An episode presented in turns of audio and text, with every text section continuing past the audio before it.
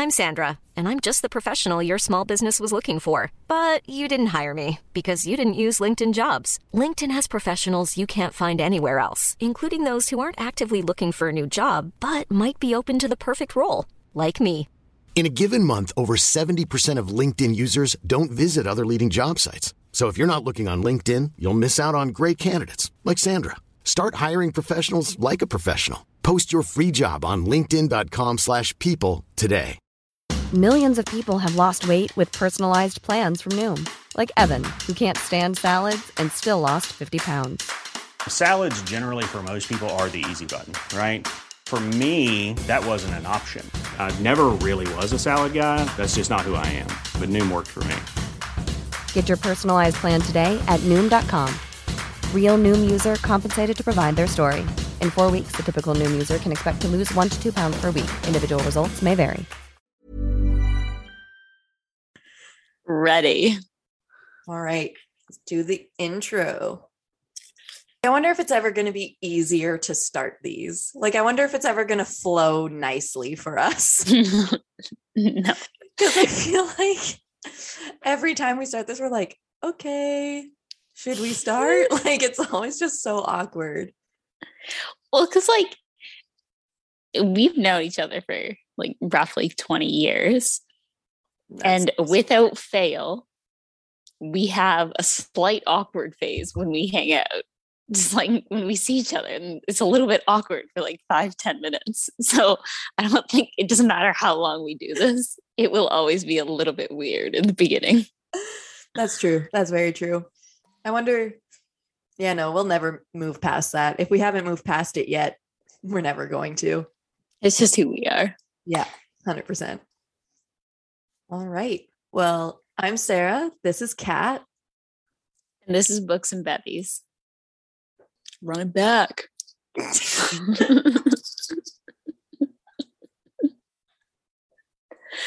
Just kidding. Take that out. Um, That's the intro right there. Run it back. oh God. On this episode, um, we don't know what's going on, and we talk about how socially awkward we are. I feel like on every episode we talk about how we don't know what's going on though. Oh, it was just so embarrassing. I forget. I think it was like the second one where I was like, yeah, this is for younger adult or younger people, like teens. Also, I understood nothing. like, okay, well, I should have probably picked one or the other, not said both. I feel like our podcast is just like continuing to derail every single week because I feel like the first episode was like very conversational. Like we had key points that we wanted to talk about. And then second episode was like, eh, started derailing. Third episode, complete shit show. And we'll see what this one is going to be. I feel like it's because the first one we are like a little bit awkward and nervous, and we were, like, Mhm. trying to keep it like with a structure. And then as soon as we got comfortable, and now it's turned into like regular conversation where we just go everywhere. We're like, all right.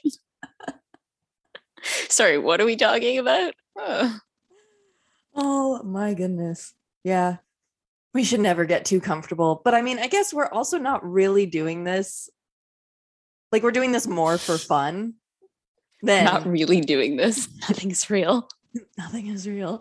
Um, but like we're doing this more for fun than it is like to try to like build a business off of it. Like that will be cool someday. But for now, it's like just something that we do anyway. So might as well put it out there. Right, cracking open my bevy. Yeah, what are you drinking? I'm drinking what you drank last week, the Caesar. Ooh, Spicy. very good. Super good. I've had one of these since we talked about it because it's surprisingly at the liquor store across the street from my house. Hmm. They have a very limited selection of a lot of things. So I was very happy to find Bud Light Limes and these. You know, they have Bud Light limes, they have all you need. Oh yeah. Uh what are you drinking? Uh-oh. Um, I'm actually drinking water because I moved into my new place recently and have two options for alcohol in the house, and neither of which I would like to have right now. And I need to go shopping, but that has not happened. That's fair. I know it's just water, but do you have a reason for drinking this week? if I were to be drinking, I would be um, celebrating my move to Atlantic Canada and the start of a school experience. How was meeting all of the people? It's so different than um, undergrad frosh week Mhm. because, like, I don't know what it is, but during like undergrad, for some reason, everyone was already blackout. like, I don't know why we were so drunk constantly, but it was it was so easy to like have a conversation with someone 'cause everyone's drunk just loving each other. So Yeah. it's a great time. But this was like a people of all ages start law school. So it was just a different vibe. and I was very sober. And I'm not that great at talking to new people when I'm sober. This is a little bit awkward, but um doing well. I think it went okay. Round two. Round two. nice. What about you? Wow, you asked me without me having to prompt you this time. I know I'm, I'm on the ball. Crazy. Um hmm, why do I drink this episode? Honestly, not a lot has been happening. Um I've been trying to read this book, not the Da Vinci Code. I've also been reading a different book because I found this scholarship that I really want to apply for because if I get first place, it's ten thousand dollars, and then like second place is five thousand, third place is like no, yes, five. I don't know. I don't remember. Um, either way, like good money towards school, but the book, I don't like it, and I also don't get to like pick my essay topic. So like, there's three choices, and I have to pick between the three but I don't really like any of those choices either. And the book is just really dry. I like I don't get to pick the book. I don't get to pick the essay topic. I'm just picking what I like or what I hate the least. And I've also been trying to read the Da Vinci Code at the same time. So it was just like a, a lot of reading this week and not all of it has been fun. Well, let's introduce the book and the author. Um, let's move on. The book that we read this episode is The Da Vinci Code by Dan Brown. Without giving too much away, um, The Da Vinci Code by Dan Brown follows a symbologist named Robert Langdon and a cryptologist, Sophie Neveu, after a murder in the Louvre Museum. It's basically a quest slash murder mystery kind of adventure book is the best way that I think I could describe it without giving away the actual mystery. Yeah, I feel like that explains it as well as we can. It's like a thriller, I guess. Yeah. It's something. It's a book. we read the book. We're like, all right, um, it is about. Why does this happen every time? It's hard to describe a book without giving away what happens. Yeah. Because like even the summary that I just looked up online talked about more than I'm willing to give away in the spoiler free part of this episode. So it's tough. But it's a super popular book. It's a little bit controversial. Yeah, this um so basically in in the very beginning of the book it says all descriptions of artwork, architecture, documents and secret rituals in this novel are accurate. And that seems to be slightly contested by some people. Basically, according to a light Google search, um, many countries have banned this book for certain periods due to blasphemous content. Um, apparently, it's highly frowned upon by Catholic leaders because it's uh, or because of its offensiveness towards Christianity. Um, as well, this book has been criticized for historical and scientific inaccuracy. However, that's obviously one point of view. And Dan Brown is saying he did his research, these things are accurate. So, to each their own, I would say. If you think you're going to get offended by this book, like if you have any inkling of that, maybe just don't read it. Yeah. Or or read it with like lighthearted intentions. It Yeah. is just a story, so you don't have to assume what it says is true, but it does have it does show Christianity in slightly in a slightly negative light or a different light that it wants to be portrayed from Mhm. my understanding. Um so yeah. this book may not be for everyone, Yeah. but I am I am a fan. Yeah. Personally, when I read this book, I read it as more of a story. It follows, you know, fictional characters. And even though it's based on essentially a conspiracy theory that people do believe in, the book itself isn't a nonfiction book. It is a fiction Yeah, it book. it isn't meant to be factual Mhm. as a whole. So Yeah. yeah, when, when I read it too, I just I read it like like a story. So I would say it's more fun reading it that way. Um you can do the research. I don't think either of us did like look more into the facts of the book, but Not really. Not until um quite recently did we kind of talk about because I had no idea that this book was banned in several countries, but in hindsight, I can understand why it is, especially if the country itself is a very heavily religious country. Um but then again, like aren't some of the Harry Potter books banned or like some of the Hunger Games banned from specific countries? So Yeah, like I think the Hunger Games books are banned from schools, like school libraries in Canada.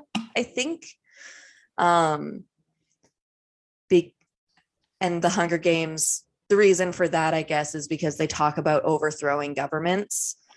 Um, I think there's always a reason to ban a book or to not want people to read the books if they're a little bit more controversial, but I feel like they're still interesting personally. I love the Hunger Games and I love the Da Vinci Code. So Yeah. So, overall note on this book it is a little controversial depending on who you ask, their opinions on it, and what they believe to be true or not true. Mm-hmm. But read it for fun. Don't read it if you're not into that kind of thing. But I would recommend reading it. Mhm. me too. Know, we don't need like a 10 minute disclaimer, but like still some form of disclaimer. Mhm. You may find this book slightly offensive. Yes. just a story. It says it's true in the front, but you don't have to take that. Mhm. I mean, also, uh, technically, like just technically speaking, it's a like it is a conspiracy theory. So there are plenty of people who do believe it's true, but there's also plenty of people who don't. Like it's just kind of an idea. And it's one of those things where we may never know if it's true. Yeah, I, I think that kind of like adds to the fun of this book. Mhm. It's a mystery. Yeah. But like I love conspiracy theories, which is a large part of why I really loved this book. Like I love conspiracy theories. I don't necessarily believe all of them. Like I do not believe that the earth is flat, but I find it interesting that some people do and I like hearing their arguments. I just I love conspiracy theories. Like all levels. I love it when you get like deep into a conspiracy that's like you know is not true, but you Mhm. get so deep into it, you're like, what if it is? Yeah. I mean, it's like uh with the Atlas 6 when Tristan was on that um kind of thought process where he was like everyone thought that the earth was flat until it was proven wrong. What if there's like all of these things that I think is true but they're just complete fiction? Existential crisis. Yeah. This book kind of did put me in an existential crisis at some points. this book. it reads like a movie. Yes, it is Right? very, very well written. I I love like when you read this book, basically at the end of every chapter, they're fairly short chapters. Mhm.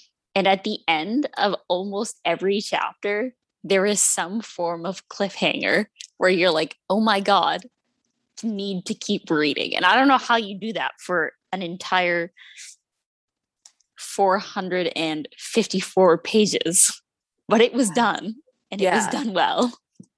Or not even a cliffhanger, but just like a like a random twist. Like it was either a cliffhanger or a plot twist at any of those points.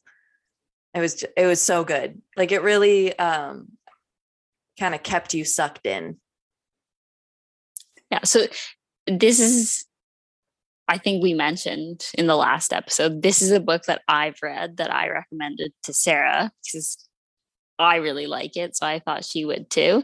And your overall review yes, good recommendation, or no, bad recommendation. The worst recommendation. I actually hated this book. I've been lying to you this whole time.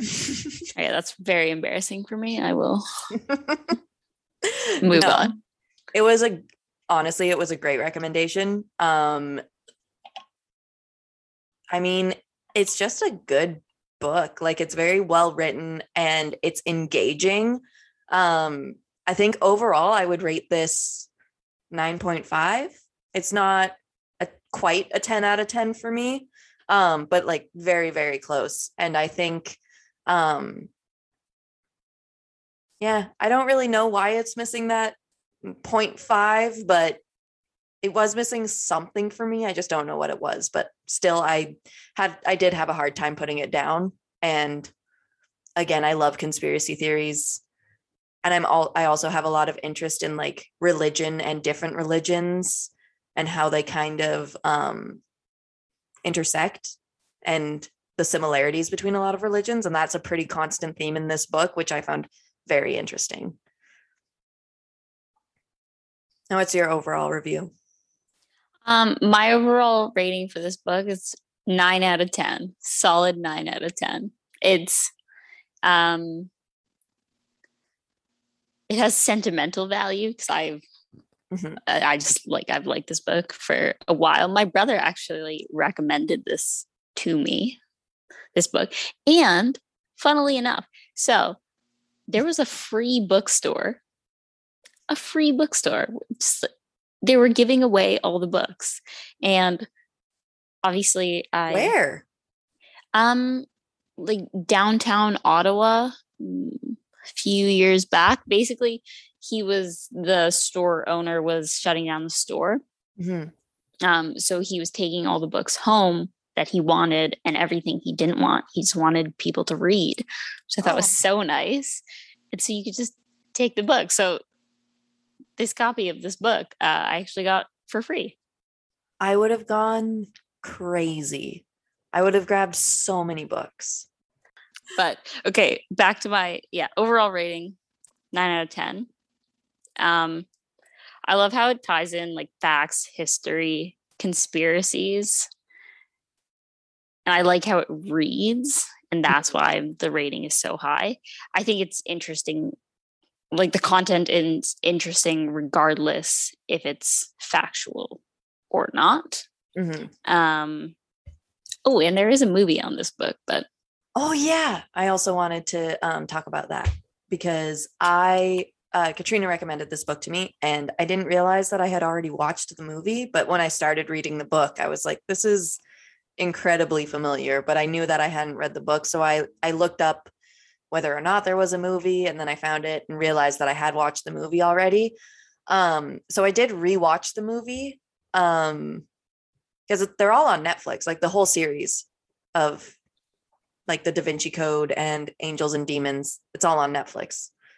Um, so I rewatched it, and when I watched the movie, I definitely did not fully understand it. Um, and I think the book obviously is better than the movie. That's always the case. But I found with the movie, it was really hard to follow because you obviously don't hear the people's internal dialogue. And I think that was really fundamental to the book making sense because it's all like the whole book is kind of a puzzle almost. And you hear uh, Robert Langdon and Sophie. Thank you. And Sophie um like solving puzzles and solving and like finding clues. And in the movie, it's just kind of like, oh, this is this because of this. Whereas in the book, it really breaks everything down, all the symbolism, like just every step of the way. There's a new fun twist. It's just the book is so much better than the movie. Yeah, I, I've actually never seen the movie. I like reading the book. I can't imagine how they would put this in a movie. Yes. And there was a lot of things that um didn't really get fully explained in the movie. Like uh early on in the book, Robert Langdon talks about an accident that he had where he fell down a well. So now he's scared being in enclosed spaces and in the movie they don't really touch on that um until I think halfway through the movie, but there's scenes where he's uncomfortable in small spaces beforehand. So it's kind of touched on like he talks to the police officer and the, the police officer is like why are you so uncomfortable? And he's like oh i'm just not comfortable in small spaces. And then that's the explanation you get whereas in the book you get the full detailed explanation of the accident how he's feeling what he went through. Um yeah it's just the book is just so much more detailed I feel like that's it kind of happens with books and movies though. It's Mhm. really hard to make a movie better than a book. yeah i agree i do think that watching the movie first kind of helped me understand the book better though because i kind of knew already roughly what was happening i just didn't understand all the layers so i was able to get through the book pretty quickly because i already kind of knew the plot and the twists that happen I just thought of something. uh-huh this, is, this is more for you. You can add it in if you want to. okay Okay, you know, I, I really don't know how to read his name, but I was reading it like Lay Teabing. what Who? the The- teacher No, yeah, like the British guy yeah that lives in the chateau. Yes. Hold on. Let me find his name so that I can try to.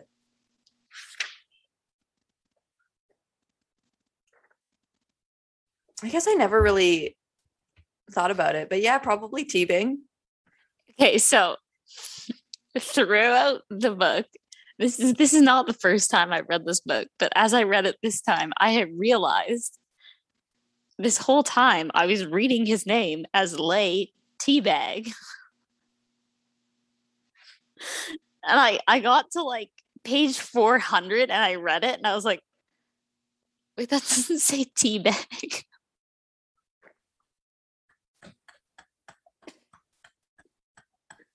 I don't know what happened, but I didn't even question it. I didn't think, think it was weird or anything. I was like, okay, his name's Teabag. I mean, there are some weird names out there.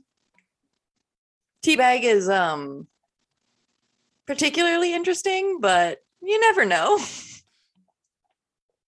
Teabing also isn't very normal, so Fair enough.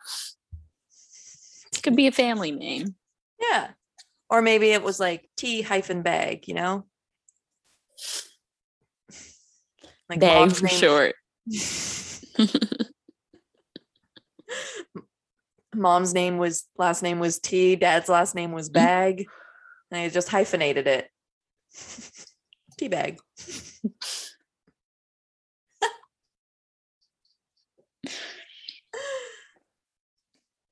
okay. Is there really is there much that we can say that's spoiler free about this book? Other than what we've already kind of touched on? Um, well, I guess I would say uh, the Da Vinci Code is technically the second novel with Robert and well, not Sophie, just Robert.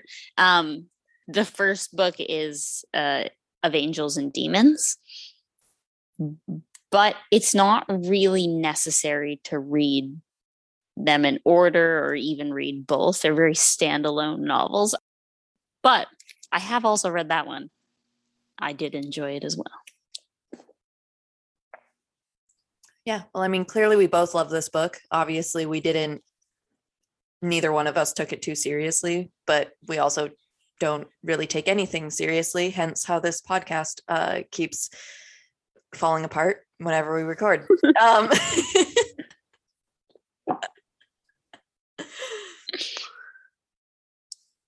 but yeah, I think that's uh, pretty much all I can say that's spoiler free as well. I mean, again, per our disclaimer, I think you will know if you are if you should read it or not. Just trust your gut with that. Cuz I can see how it could be offensive.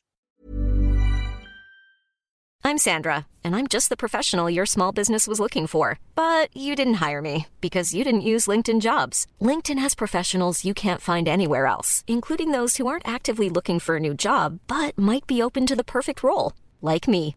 In a given month, over 70% of LinkedIn users don't visit other leading job sites. So if you're not looking on LinkedIn, you'll miss out on great candidates like Sandra. Start hiring professionals like a professional. Post your free job on linkedin.com/people today. Millions of people have lost weight with personalized plans from Noom, like Evan, who can't stand salads and still lost 50 pounds. Salads, generally, for most people, are the easy button, right? For me, that wasn't an option. I never really was a salad guy. That's just not who I am. But Noom worked for me. Get your personalized plan today at Noom.com. Real Noom user compensated to provide their story. In four weeks, the typical Noom user can expect to lose one to two pounds per week. Individual results may vary. Wow. Nice. Yeah. What you're hearing are the sounds of people everywhere putting on Bombas socks, underwear, and t-shirts made from absurdly soft materials that feel like plush clouds. Yeah, that plush. And the best part? For every item you purchase, Bombas donates another to someone facing homelessness. Bombas. Big comfort for everyone. Go to bombas.com slash ACAST and use code ACAST for 20% off your first purchase. That's bombas.com slash ACAST. Code ACAST. All right, now we can Should we- spoil the book, I think. Unless you want to Yeah. We can spoil the book.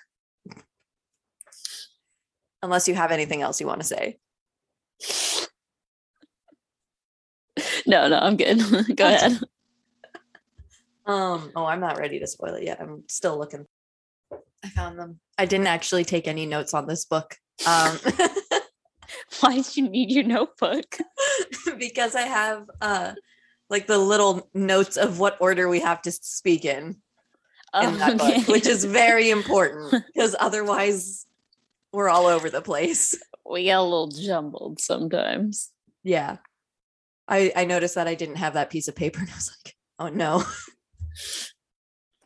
because I would really like to not have to do what I did last week again for the editing. Honestly, I I couldn't even bring myself to listen to it. I was too too self aware that it was going to be questionable, and I was like, I'll just let that one slide. Uh-oh. That is um terrifying because what if I missed something? That's true. Well, it's out there forever. yeah. Great. Okay. Um, one thing that I will say now that we're spoiling, um, the I guess antagonist of this book is kind is a uh, Christian sect called Opus Dei. Um, and I just want to like really stress that at no point in this book is uh, Dan Brown kind of putting a blanket over all of Christianity. It's very much so this kind of cult called Opus Dei that is the antagonist. Um, and there is this one character, Silas, who, again, in the movie, you didn't really get his backstory. And also in the movie, he's not albino. And those are two really important factors of this book is like Silas's really tragic backstory and the fact that he's albino, which plays into his backstory a lot. So when I was reading the book, it was nice to almost feel some some form of sympathy for Silas because of how he was raised whereas in the book or I mean in the movie he's just kind of an ass who is just killing people like you don't really get that you don't really get a whole level of um everything that he's gone through and I I like a villain who when you hear their backstory you're like oh i kind of see why you're the way you are you know what i mean like i i would never be that way but i understand I feel So- like that's so important for a villain because when Mhm. they're just terrible, it's not as interesting. Because then you're like, oh, obviously, well, but once you know they have like feelings and there's reasons why they do things, and you're like, oh, maybe. yeah like it does check out a little bit um because yeah, in the movie um i get like in the book he's ridiculed for being albino so like red eyes super pale white hair the whole thing um but in the movie he's just kind of a white man with blue eyes he is super super pale don't get me wrong but i when i watched the movie i definitely did not understand that he's an albino man um and they didn't touch a whole lot on how he was you know so ridiculed for his skin and his condition and all of that stuff in castaway and then the archbishop Angrosia or something like that. I Aaron Grosia. I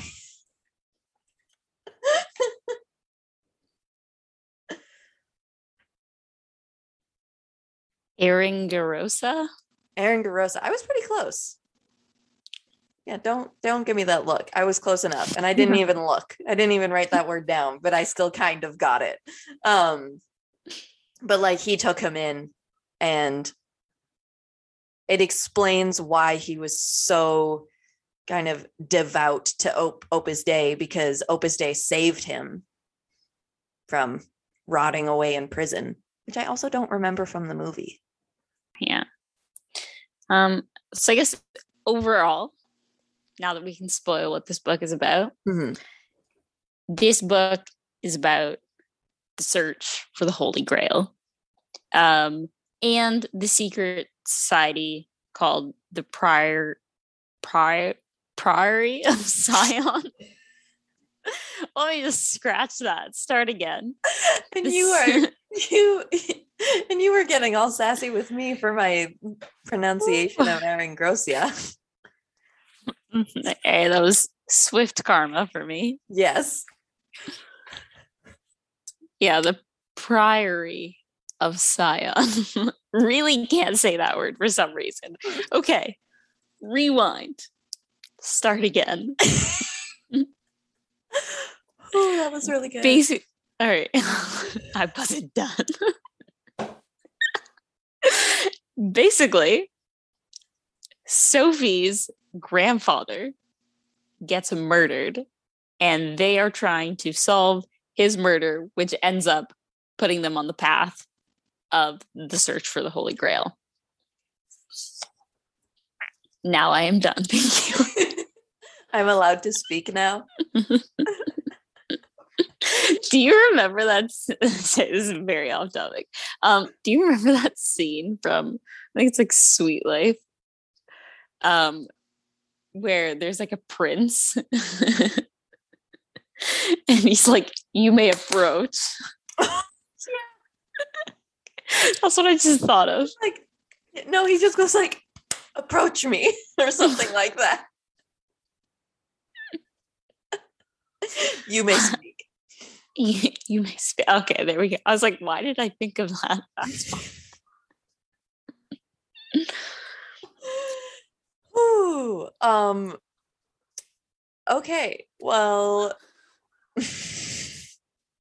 doing well doing so well. I really like like the little tidbits of information throughout this book, like the fun facts, like right right in the beginning where they talk about um the Olympic Games being every 4 years and the reasons behind that.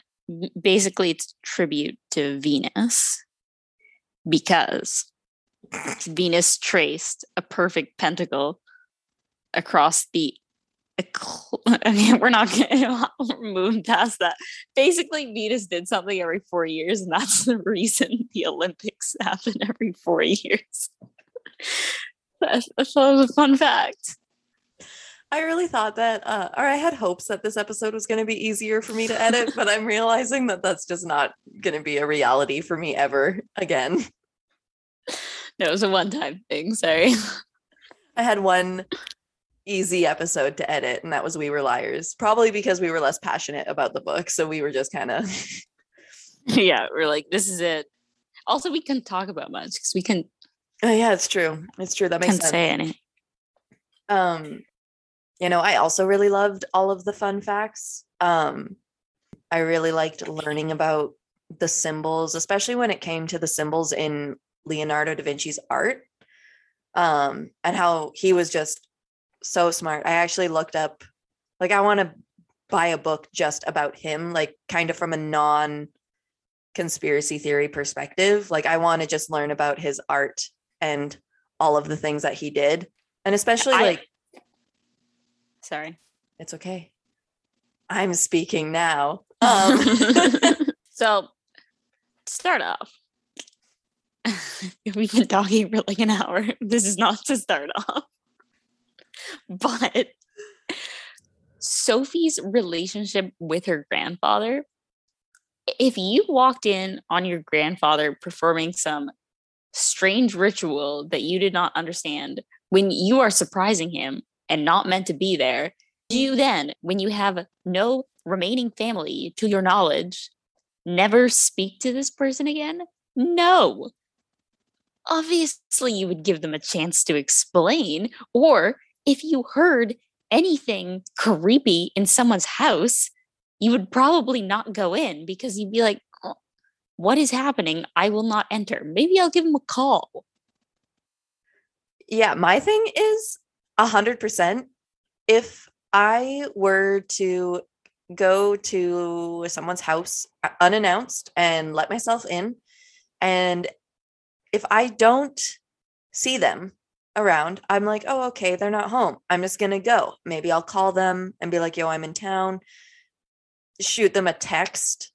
You know, I don't know if texting was really a thing when this book took place, but just anything. There were so many more options. But the fact that she finds a secret passageway and then here's a bunch of like drum beats coming from down the passageway. Like at that point, that's when I turn around, I get in my car and I drive the fuck away.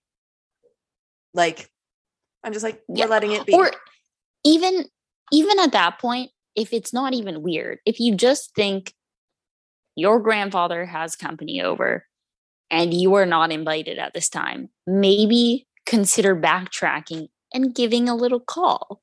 right? It's polite. right. But no, at no point would I go down that passageway. And if I were to go down that passageway and see my family member performing some weird sex sex ritual thing, I would like I wouldn't get to that point. Like there's no there's nothing that would have convinced me to go down a secret passageway. I don't know. I feel like if I were to see a family member doing some weird nonsense, I would just ne- never talk about it again, but I wouldn't like shun them from my life forever, especially if they were like my only family member that I know. Like, yeah like give them a chance to explain i i felt i just i was annoyed reading that i was like why would you not give your grandfather a chance to tell you what he wants to tell you right? It makes no sense.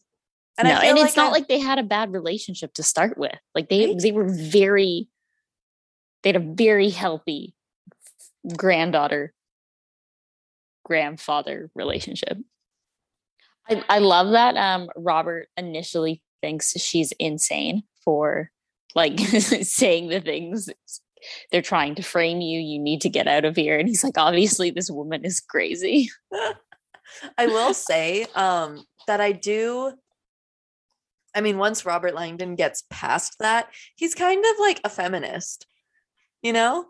Like he's just like, oh, she's like a very smart woman. Whereas like every other male character, or most of them, really the hate her. police captain yeah.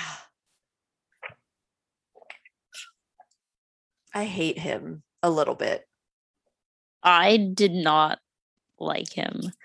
Let me just see if I can. Oh, yes.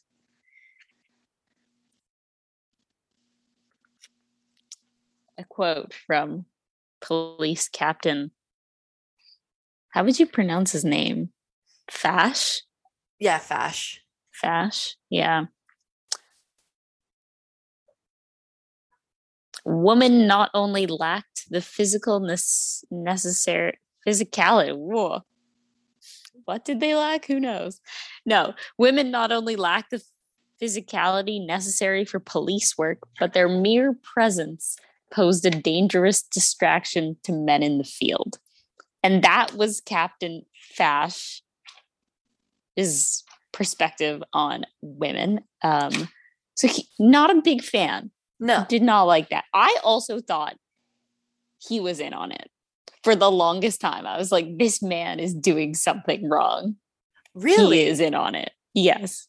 I definitely just thought he was dumb and didn't understand. Like it just seemed like he was a a man who was just like very angry and like jumped to conclusions and was like, "Oh, I think that this is what happened, so I'm just going to frame them instead of actually proving it soundly.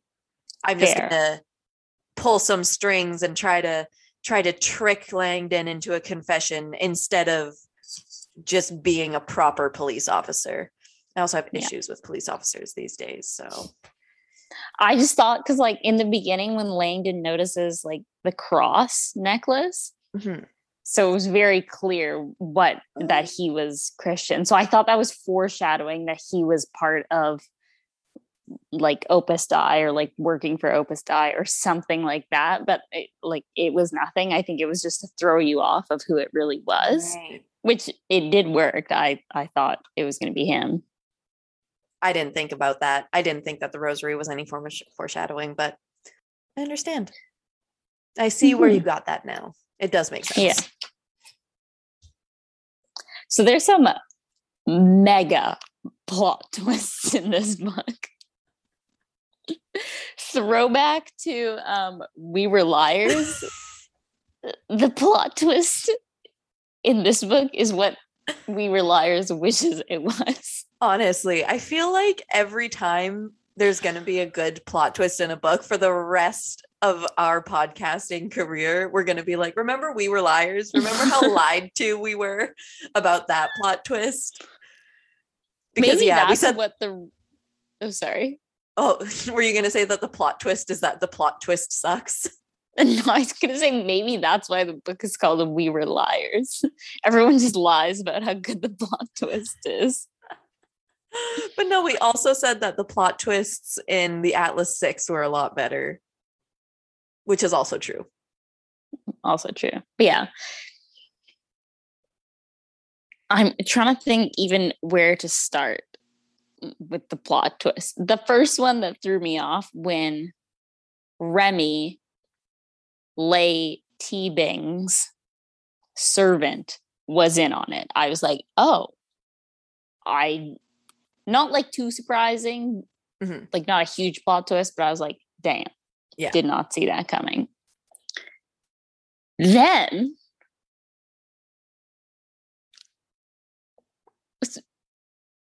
when you realize who the teacher is, I I honestly had no words. I fully thought Teabing was dead at this point. Right. They open a door and there he is. And like that was really upsetting because I loved his character. You know? I I thought he was just a scholar that really wanted to know about the Holy Grail. Just like a cute old man, like who was just helping them out. Like I definitely thought that the teacher I didn't th- I mean I didn't think that I knew who the teacher was. I thought it was maybe going to be you know someone who's in the Christian faith because he was so devoted to like finding and exposing the holy grail and just it was just it it upset me finding out that he was the teacher. I, I he feel like that's that's what made it such a good plot twist It's true. because you didn't there is no way you would have guessed that he is the one to do it because you just feel for the guy. You just think he's a fun person. Yeah. And when they when they found like the surveillance in his home, even at that point, I assumed it was just Remy. Like I thought it was his stuff that was doing the surveilling, and I was like, Teabing is not in on it. He just doesn't know. Ugh. And he killed another plot twist. He killed Remy. He killed his own servant. right? How rude. I think the biggest plot twist was like finding out how savage he was. Cause like when you first meet him in the book, he seems like just the cutest little kooky old man who's like probably a little bit like maybe he's about like has dementia or something like that. Cause he's like all about riddles. And when they pull up to the gate and he's like, well, I have some questions for you before you enter. And I thought it was going to be really serious. And he's like, coffee or tea. And it's like, just so funny and so wholesome. And then he ends up being like the real villain of the book. Rude. so rude. and it's so like well planned out too like all the other characters intertwine and you realize that earlier on maybe you could have known if Mhm. you really thought about it but you just wouldn't guess because he's so good Yeah, I loved that in this book. Everything was so well woven together. Like all of the symbolism, like everything had a point and everything led to something else.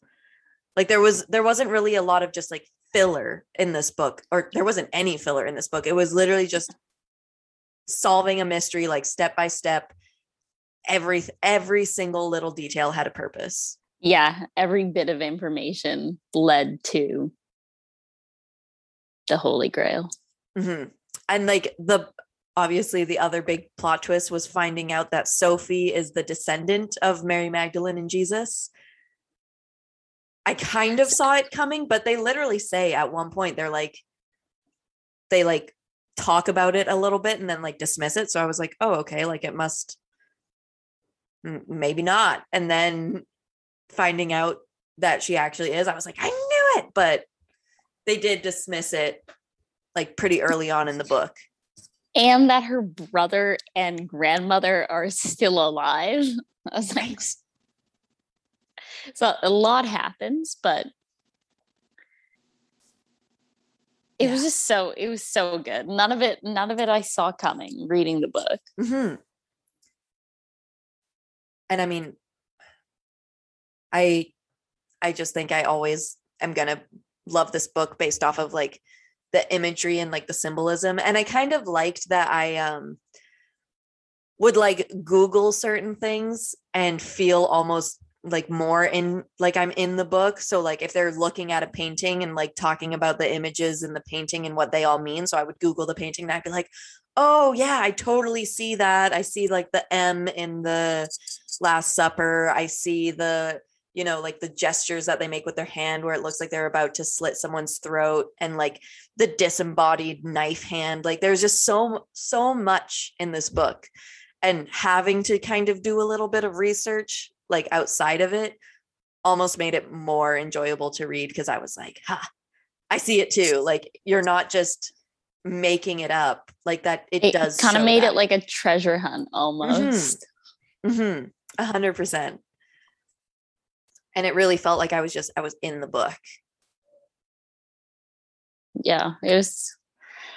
I don't know. I have a lot of good things to say about the book. It's just, it's so well written, and like it's such an easy read and a fun read. God, I love this book. Dan Yeah. Brown doing wonders. Oh, also, I um I have a little note and I I color coded it. It's one of my favorite quotes slash parts. Um, and I Okay. literally drew a star on it because I did not want to forget this because I found it so funny. Um it was when Langdon was talking to I think he was another professor about a book that he had written about the Holy Grail. And the guy was like, This is, you know, a conspiracy, it's conjecture. Like, you can't publish this as an education book. Um, Yeah. It's like, no, it's actually very well researched, blah, blah, blah. Um, I think I know the quote. it's so good. He's like, uh, so Langdon says these books can't possibly compete with the centuries of established history, especially when that history is endorsed by the ultimate bestseller of all time. And then it says Faukman's eyes went went wide. Don't tell me Harry Potter is actually about the Holy Grail. And then Langdon says, I was referring to the Bible. and it was just so funny because I think that was one of like the few comedic moments in this book. Like this book is very serious. So it was really funny to like get that little comic relief there. And obviously you and I both love Harry Potter. So I think it was very on point for us, where I was like, that is funny. My favorite line in the whole book. Reading the book really does make you want to do the research, though. yeah. when you're like, I need to know what is true. And I also love that they ended this book without giving away the location of the grail. So they Mhm. found the old location, but it was moved yeah. and they still don't actually know until they solve the puzzle, which is just kind of like left open. Mhm. And I, I think I like it better that way. That it, it was left a mystery. Yeah.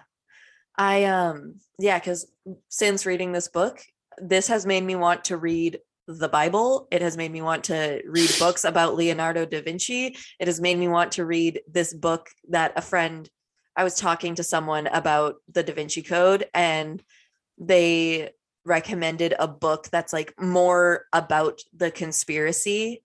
Um it's not like it's a technically nonfiction book about the conspiracy. It's not you know a story it's more what the conspiracy is so i want to read that now.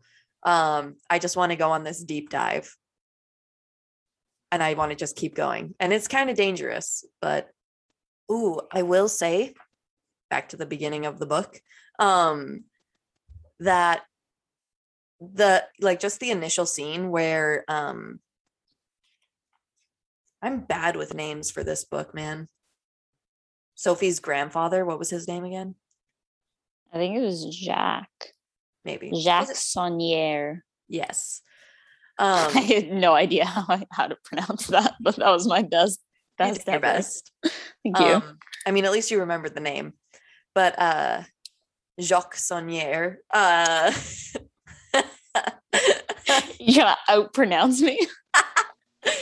yes, and I probably did a terrible job of it. Um, but when Sophie's granddad is found dead in the Louvre, that was a great way to start a book. Like, really sucked me in, and like the use of again the images, the symbolism, and like you really understood that it was like a gruesome scene that they were walking into, and the fact that um he did that all to himself to pass on a message to sophie um it just it was a great way to set up the book. What are your thoughts on do you think well, for one, I don't think I would ever be let into this level of secret society. But do you think if you were, you would be able to keep that secret to the extent that Jacques Saunière did? Like he separated his family to keep this secret alive.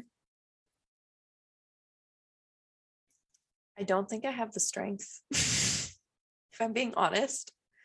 Like I w- I don't think I would keep this secret just for the sake of keeping it. Like I wouldn't be that that passionate about it.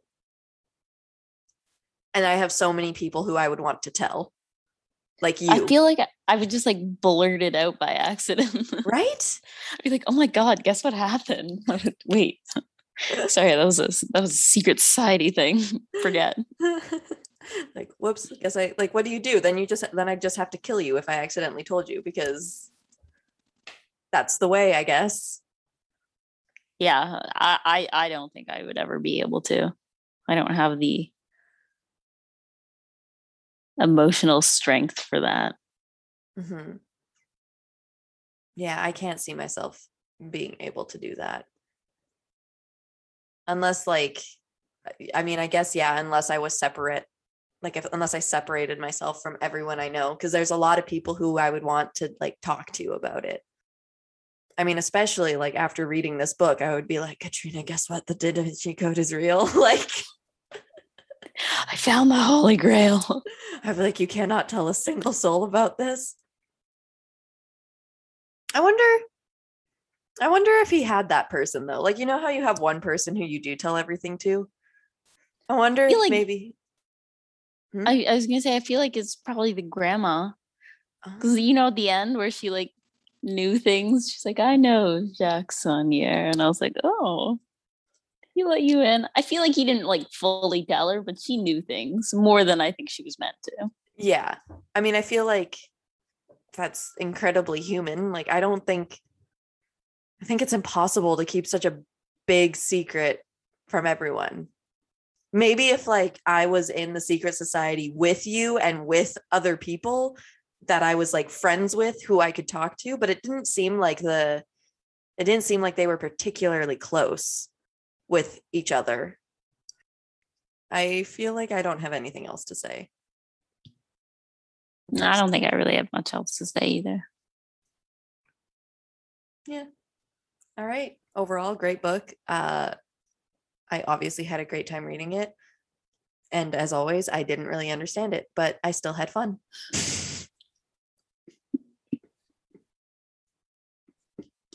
And that's what really matters. you know what? We had a good time. On the next episode of Books and Bevvies, we will be reading The Perks of Being a Wallflower by Stefan Chbosky. This is like a coming of age novel, follows a boy named Charlie. He writes letters to I think it's just an unknown person. yeah i think it's an unknown person you're right. Um so he writes letters to someone um and it's just about his like experience. Um it's also a, a great movie but I am very excited about doing this book, mostly mostly because I'm excited for an easier read. Um because this is one that we we both have already read and it we both know that it is geared for a more younger audience. Um but I loved this book when I was in high school and I haven't read it in a very long time, so I'm excited to kind of reread it as an adult. i also haven't read this since high school this was it was a it was a really good book i remember i loved it a lot Mhm. I i think it's quite sad though I do remember it being quite sad. So, not excited for that part, but even just looking at the cover of this book is giving me so much nostalgia. Perks of Being a Wallflower, October 1st. Get ready. Um, and if you want to follow us on social media, We have Instagram and Twitter, which is at Book Bevvies, B O O K B E V V I E S, and a Gmail account, which is bookbevvies at gmail.com.